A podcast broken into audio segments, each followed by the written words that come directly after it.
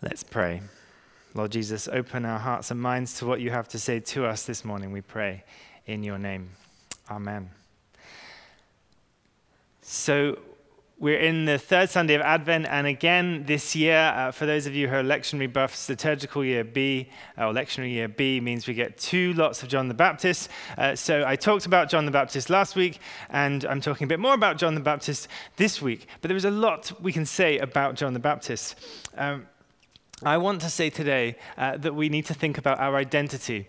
As we think about John the Baptist this morning, what was his identity? And therefore, for us as Christians, what's our identity? Everyone loves a hero. Um, and in fact, uh, yesterday um, we were um, dressing up in some costumes. When I say we, I wasn't, but my children were. Um, and they were getting ready to do a Zoom recording for the um, interactive nativity, which is on Christmas Eve live at 4 o'clock. Wherever you're watching it now, it will be there 4 o'clock Christmas Eve, uh, and you can join in from home. And so there was some recording going on. So the children were getting in some costumes and decided to uh, wander outside the house wearing their costumes. And um, some of the neighbors saw them and uh, uh one of the neighbors uh, said, Are you Superman?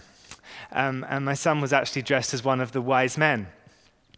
Uh, or the kings. So there he was in his king costume, and, uh, and the expectation was that he was going to be Superman. Um, you know, people love heroes, don't they? You probably have your favorite superheroes Superman, Spider Man, Batman, I don't know um, who yours is. Um, perhaps drop your, the name of your hero in the comments if you're on YouTube or Facebook and you know how to do that. In the face of grave danger, when impending catastrophe is coming, the hero comes and saves the day. I remember uh, as a child watching uh, a television show called Thunderbirds, and uh, when there was going to be a problem, International Rescue would come along and uh, they would bring in the Thunderbirds, uh, which were uh, kind of rockets and, and various kind of um, aircraft, you, you, might call them, that came and they, they rescued the day. And we all have our favorites. But the activity that they were asked at the time, the Thunderbirds, was always, Who are you? And they tried to stay slightly elusive. They didn't want people to know who they were or where they came from because that would limit their ability. And also, it would put an expectation on them that they would always have to be there every time something went wrong. Um, Typically, that's the way in any kind of superhero film, isn't it? Journalists rush there and they're there with their, uh, with their cameras and their microphones, kind of, who are you? Where are you from? And uh, they tend to not want to say. In the reading from John's Gospel, we hear about this character again who's going around baptizing people. He's causing a stir, and the religious folks are beginning to get a bit itchy. But John doesn't hide away. He, doesn't uh, give them elusive answers, trying to avoid the attention, but he tells them quite clearly who he is. He was asked three questions. Let's take a look at what those three questions were this morning together. The first question he was asked was, Who are you? Who are you? Simple question. And John answered, I'm not the Christ. He knew what they wanted to know, and he was honest. He'd come to point the way to Christ, to show the way to Christ. He'd come to testify to the light, as it says in the prologue of John's Gospel. But he himself was not the light. John the Baptist didn't claim to be better than he was. He didn't want people to follow him Rather, he wanted people to follow the one he was testifying about. If I asked you what's your identity this morning, I wonder what you'd say. Do we point to Christ? Does our identity point to Christ? John's testimony at the start of the fourth gospel calls us to think about our testimony. How did we come to know Christ?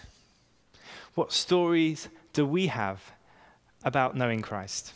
When we call ourselves Christians, that means imitator of Christ or little Christ, different ways you can say it.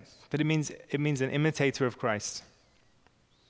As we follow Christ, our identity is found in Him, is defined through Him. What's our identity? Are we pointing to Christ like John?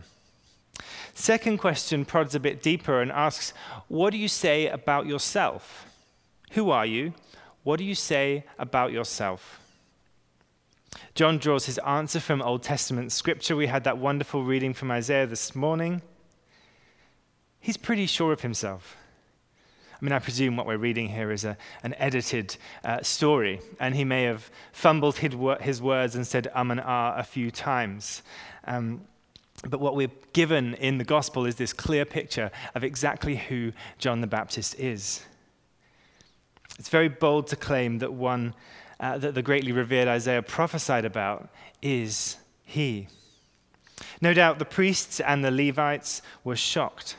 How dare he make these claims? Who does he think he is? He was a voice crying out in the wilderness Make straight the ways of the Lord. Wherever you live, be it Maple Ridge, Pitt Meadows, or somewhere else,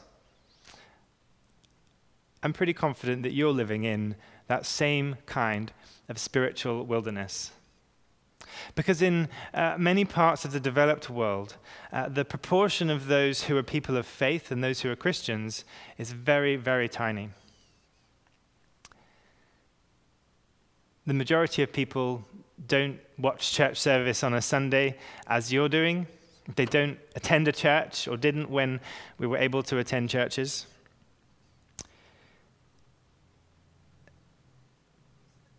We don't need to go out and, and find the wilderness to find those who are lost. We're living in the wilderness spiritually.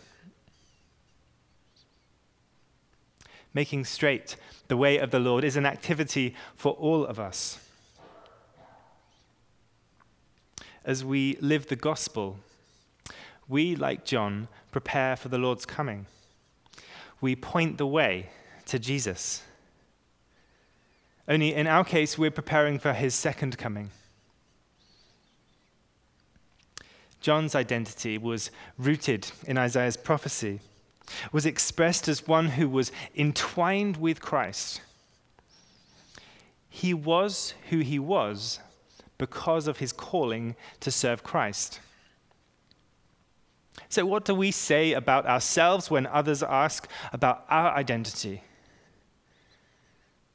We find an expression of our identity in Christ through the church.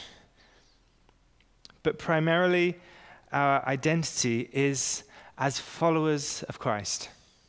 As disciples of the risen King, our identity comes from the one who we worship. Quite often, uh, we find ourselves using labels uh, we might label the denomination of church that we go to or we're affiliated with. Uh, and we do it with all sorts of other things too, don't we? We, we might talk about the, the hockey team, the soccer team that we support, uh, or whatever sport we're into. We'll talk about supporting uh, that particular team. Uh, some people get quite fanatical, um, and you can tell because they've got bumper stickers on their cars and they're wearing the jerseys and they've got the baseball cap and the bag. And you know, if you ever go out to the lake with them in the summer, their camping chairs have all got the label of their sports team on them, and, and they're quite obsessed with, uh, with that particular team in, in my house, um, we, we have people who like all different teams. Uh, so that always makes it quite interesting uh, when we're out and about and people look quite confused um, that, uh, that we have uh, people wearing different jerseys supporting different teams. I'll leave it there. But uh, you can imagine um, it causes some quite interesting reactions when we're out and about on the streets of Vancouver with Calgary Flames jerseys and that kind of thing. Um, one of them does. It's okay to find things to identify with and to use labels. And as, and as we do that uh, with sports teams, so too do we do it with the church. It's okay to find a place where we feel comfortable. But sometimes we can let our theology and our worship style and all these other things get in the way of the main thing. Uh, you've heard it said the main thing is to keep the main thing the main thing. And the main thing is that we know and love Jesus as our Lord. Belonging to a Christian community is vital to growing in faith and holiness. But more important than that is knowing who we are in Jesus. Our first call, then, is to be disciples of Christ. Being a disciple of Christ makes us unified, whatever our theological and denominational differences might be. What's our identity? What do we say about ourselves? The third question John was asked was, Why are you baptizing? The priests and the Levites had closed minds. If you're not the Messiah, and you're not Elijah, and you're not the prophet, why are you going around baptizing? John baptized to point to Christ. Christ, who he's, it says that the thongs of his sandals, he was not worthy to stoop down and untie. And yet he was baptizing people and pointing them towards him. Now, I'm guessing that you're not going around baptizing. Uh, if you are, then probably the Archbishop would want to have a word with you if you call yourself an Anglican. Um, but uh, you're probably not going around baptizing, but you probably are going around and doing all sorts of different things. And some of those things might relate to your faith, and some of them might relate to your interests or your work, and so on. The question that John was asked, why were you baptizing? Uh, we could ask of ourselves. Just take out the word baptizing. Why do we do the things that we do? Why do we do the things that we do? It's really good to reflect on why we do what we do. I can remember uh, being in a church and uh, an Anglo Catholic um, priest, um, he, he, was um, from a, a, seminary called Mirfield. Uh, Father George Guiver came and was preaching. And he was talking about how we pray. And quite often in the church, we pray, and I, I, won't do it now because you'll lose the camera shot, but we pray by, by bowing our heads, uh, kneeling on the floor. Uh, as I say, you'll lose my shot, so I'll stand up. We kneel on the floor, put our hands together. Often you'll hear people say, let's bow our heads to pray. We face downwards and inwards. It's a sign of saying, uh, I want to set this time out to pray, to talk with God to offer my intercessions. And I'm reflecting on the fact that God is, is, is so enormous, so magical, so wonderful, so amazing, so big, and I'm small. And so, and so that's how we make ourselves. And there's a sense of humility that comes with that, and I think it's not a bad thing. On the other hand, what Father George said to us that day was take a look at the early Christians. And you see this through Christian art. If you uh, go to Italy and look at a lot of the um, big churches and cathedrals, you'll see these pictures. They're all around. People are standing up, they're facing heaven with their hands held high. Now, of course, in the Old Testament, you couldn't look at God because of the brightness of the Lord would, would um, it was like looking at the sun, it would blind you. But through Jesus, uh, we're now allowed to approach the Father. And so sometimes there's something about intentionally holding our hands in the air as we pray. And we often do this as we're in church. Some of us who are a bit more reserved, um, I find it also quite tiring holding my hands like this. So I might pray like this. Perhaps you do the same. But there's something about looking upwards and outwards and having hands in an open position as a sign of saying, I want to receive as I pray.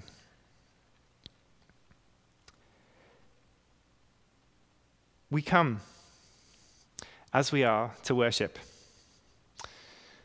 We're not worthy so much as to gather up the crumbs from under your table, and yet, as Christians, there's an intentionality about the way we worship. For some, it's making the sign of cross before we receive communion. For others, it's holding that hand in the air in worship. For all of us, it's clearing a space in our diary so we can do church.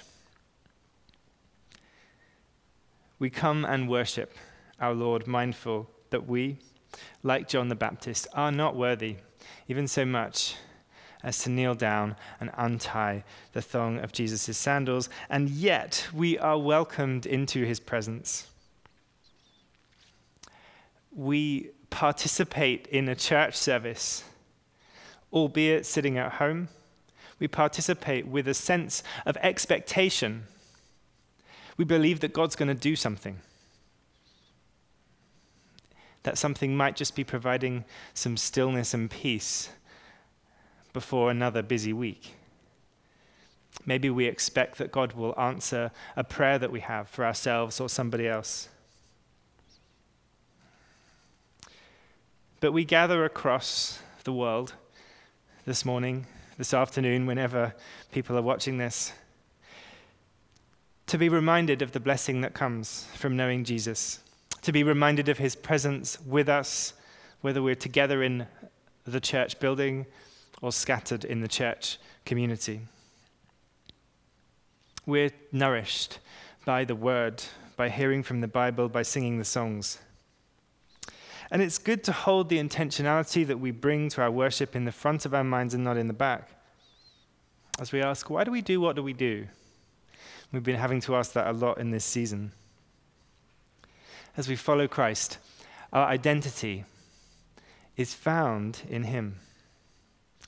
John the Baptist pointed the way to Christ, the coming King.